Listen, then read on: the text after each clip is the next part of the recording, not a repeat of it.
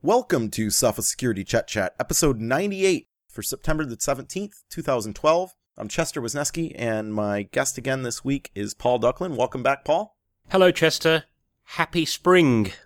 Yeah, it's good to, to see the transition of the seasons. That's why the Chet Chat is back. I had a little bit of a hiatus at the end of the North American summer. This week was Patch Tuesday, or I guess last week was Patch Tuesday technically.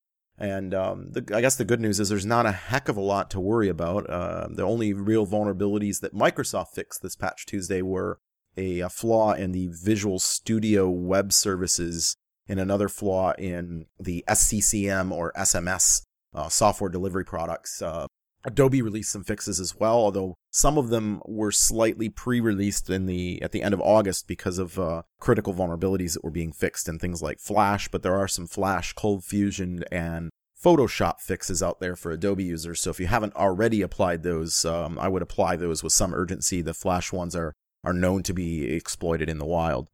What's more interesting is that Microsoft is is actively communicating about an update they're going to release in October for Windows, which is going to change Windows cryptographic APIs where they won't accept anything that's signed with RSA key lengths less than 1024 bits. Uh, according to their press release, they're saying by raising the bar of our certificate requirements as part of our ongoing work to evaluate Microsoft's security efforts and make improvements, we aim to help keep a safer, more trusted internet for everyone. What's the what's the background on this, Paul? Uh, you know, is there any real reason to panic about small certificates? Is this something everybody should take action on? They seem to be saying 1024 should be an absolute minimum. You may not quite be able to crack, but you're really close to cracking smaller RSA keys. We're going to lean on everyone a bit so that they start taking cryptographic security that bit more seriously. I, I, I'm absolutely all for it. If you've got things that are signed with RSA keys smaller than 1024 bits, you should actually take a good hard look at yourself and say, how come I'm living with what you might call the sins of the past? Well, and I think it's an extra good idea in that we often use these certificates for some period of time. And even if the certificate itself isn't valid, you may sign something that will live on for far beyond the life of the certificate that you used to sign it. Uh, you know, Microsoft's saying that uh, they consider 1024 to be considered a minimum length. The most up to date security practices recommend 2048 bits or even better. Chester, the, the only naysaying I've really heard about this whole m- movement by Microsoft is from larger organizations that have legacy in-house applications which they signed, say, with a 512 or a 768 bit key some years ago, and they're still using this legacy application internally, and they kind of don't feel like reissuing it. If you've got an app that's so old that you signed it with a 512 bit key thinking that that provided security, and you thought that security for it was important, then hey, if security no longer matters, why don't you just reissue the app without the signature at all? A cryptographic job worth doing is one worth doing well. Yeah, I I I, ref- I related it in in my story to things like WEP, where I'm like, you know, WEP seems to indicate that you knew that you had something you want to protect, but you didn't actually know enough to protect it properly.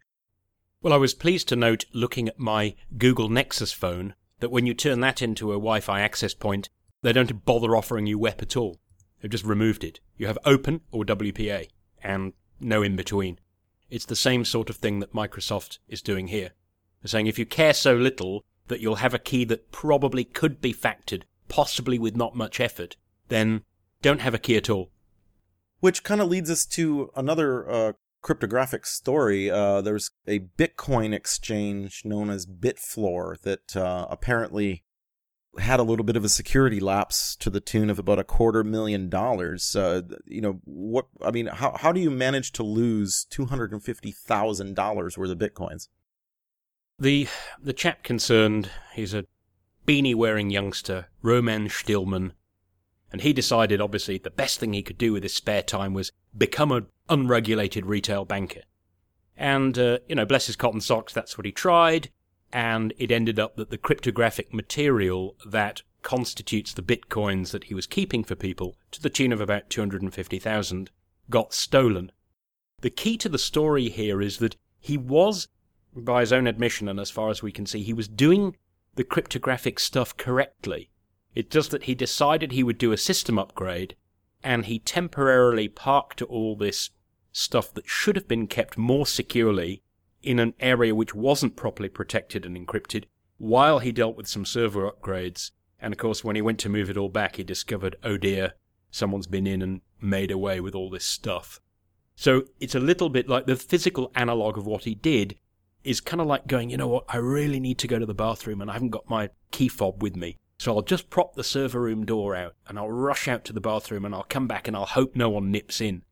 It's kind of the thing that many of us have probably done from time to time. You know, you just think, oh, well, for 90 seconds, 2 minutes, 5 minutes, it doesn't really matter if I'm secure for the rest of the time. The problem is that cybercrooks are watching out for those moments of opportunity. And that harks back to what we were saying earlier. If something is worth encrypting, it's worth encrypting properly. And if it's worth encrypting properly, it's worth encrypting all the time. Don't prop your server room door open. It's going to end in tears. Well, you heard it here, folks. There is no government guarantee on bitcoins. So, speaking of guaranteed security, uh, there's a new version of the Black Hole exploit kit. Uh, well, we haven't seen it uh, available in the public yet, but there was an announcement of version 2.0 that our own Fraser Howard uh, blogged about on Naked Security, and and the author had some interesting some interesting comments, uh, didn't he? Yes, I love this. The translated into English. I've developed and implemented a lot more features about which bragging and shouting in public is simply not reasonable because my competition and the antivirus companies are not asleep. In other words, he's admitting that we're knocking his threats on the head more aggressively than he might like. He's also saying, hey, I'm not going to tell you about this, which is a bit of an irony. We're not allowed to use security through obscurity because it's considered a bad idea, but the crooks are. I don't think that's fair, Chester. No, definitely not. And I mean, you know, I've been doing a lot of research on the black hole stuff myself and and looking into it. I mean, he was already using a lot of, um, I guess, you know, state of the art for exploit kits and criminals, um, encryption and obfuscation techniques and, and all this kind of stuff to evade web filtering and antivirus detection and all this kind of stuff. So all of that apparently wasn't enough. We've we've made it difficult. So I, you know, when everybody talks about this arms race between the bad guys and the good guys, I just felt a little bit of um, a chuckle and a little bit of warmth to know that you know we're not necessarily losing this arms race. We're making them react to us. We're not just reacting to them, and I think that's great news. And remember, he's only pre-announcing this. He's still in the marketing phase. He actually hasn't got the new one out yet. Uh, interesting times. Let's wait and see what the new one looks like and what we are going to do about it. So, in addition to the black hole kit, there was some other malware in the news this week. Uh, the Nitol botnet was taken down uh, through a, a, court action with Microsoft. Uh, their their digital e-crimes unit has been quite active the last year or two on trying to um, utilize, I guess, mostly the domain name system to take down the command and control a lot of these botnets. They were able to seize a, a frequently used domain by these botnet operators that was used for command and control. Uh, how did this work? I mean, did this take down the entire botnet? I mean, are these guys out of business? Not quite, Chester. Uh, I, hats off to Microsoft. I'm very pleased that they've done this. My understanding is that the one particular domain that the court gave them control over uh, is 3322.org. And although that, that's not the entire command and control infrastructure for the Nitol malware, which we've seen tens of thousands of samples of, by the way, uh, it does account for around about half of the command and control domains. So it doesn't save the world, but it is a good step, and I'm quite pleased that the courts in the US are prepared to do this, to say, look, this domain is being so badly abused so clearly that we're going to take it away from the people who've registered it and we're going to give it to somebody who will actually use it to prevent traffic which we recognize is almost certainly malevolent we've always supported the idea of raising the cost to the bad guys, right? I mean, there's been, you know, some misguided uh, thoughts on this where, you know, we're going to charge for email stamps and all this kind of stuff that I heard people propose 15 years ago. But, you know, the reality is anything we can do to, to raise their cost of doing business is good for our safety, uh, just like the black hole stuff. Uh, there was other stuff in this story that I recall when I read it. Uh, you know, Microsoft was talking about a poison supply chain, and from what I read into it, uh, you know, it was kind of a pitch that, uh, you know, some retailers are pirating copies of Windows and building uh, budget PCs with illegal software. And that along the way that folks might be monetizing on that additionally by including some malware that they get paid to put on the machines as well. That may well be true, but in this case, their field agents purchased 20 PCs and one of them had the Nitol malware on it. So clearly this is happening. What worries me about making a big deal out of this story is it sort of implies that, hey, if you go to a reputable vendor or a reputable manufacturer or you're cautious about how you purchase stuff, then you're going to be fine. And I think that's a very dangerous assumption because when you buy something that's new from an IT point of view, a digital storage device, for example, it's only new to you. The problem is that the crooks don't even have to get involved for malware to be found on brand new stuff. Incompetence and error are perfectly acceptable explanations.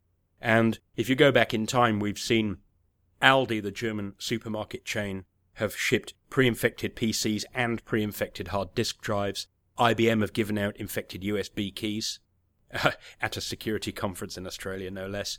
Uh, we've had malware on cameras from Olympus. We've had uh, on mobile phones from Samsung. We've had malware infected digital picture frames from a big US retailer. Yeah, if I'm not mistaken, even Apple's pristine supply chain had been compromised, and there were iPods at one point that had shipped with some malware that had gotten on them in the QA process. So, you know, no one is really safe if uh, if even the shiniest of Apple assembly lines can be compromised. Well, last story uh, is is a controversial one. I guess it's it's apparently only controversial if you have a particular relationship with the advertising industry. But oh, this is Microsoft again, isn't it? yes, but they're the good guys in this one. You know, Apache this week uh, announced that they are not going to respect what's known as the "Do Not Track" header if it is sent by users of the upcoming Internet Explorer 10, which will ship by default with Windows 8 and will also be available to uh, Windows 7 and Vista users. And this do not track header is intended to express a user's desire to not be tracked by advertising agencies when they're surfing the internet. The the gentleman Roy Fielding, who's an employee of Adobe but is the co-founder of the Apache web server project, uh, Roy submitted a ticket to Apache called Apache Does Not Tolerate Deliberate Abuse of Open Standards. Fighting words, eh?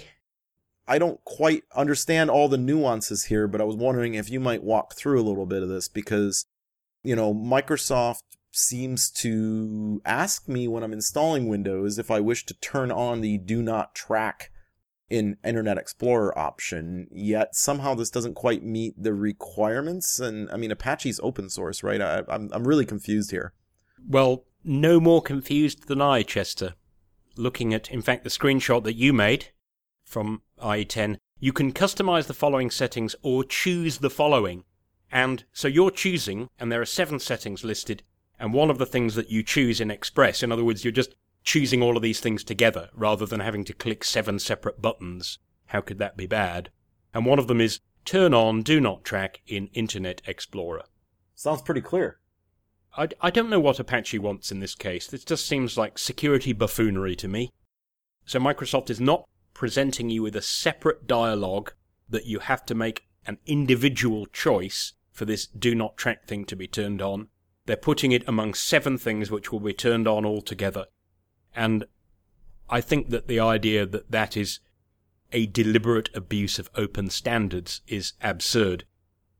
The point is that Microsoft have this express settings where it's quite clear that if you choose this option, it will turn on do not track in Internet Explorer. Uses those words. Couldn't be clearer to me. Yeah, it would be hard to argue that the choice is not an informed choice, and that's really what's important in this. We've gone down a deep dark hole, Paul, but I think that concludes this Sophos Security Chet Chat. As always, for the latest security news, visit nakedsecurity.sophos.com. For all of our podcasts, you can get them at podcasts.sophos.com on iTunes or via RSS feed. And until next time, stay secure. Oh, and by the way, Chester, I know that you're going to be at a whole bunch of events around North America in the next while. If you're going to be at any events where we are, be sure to stop in and say hello, and you can find out where you can meet us at nakedsecurity.sophos.com slash events.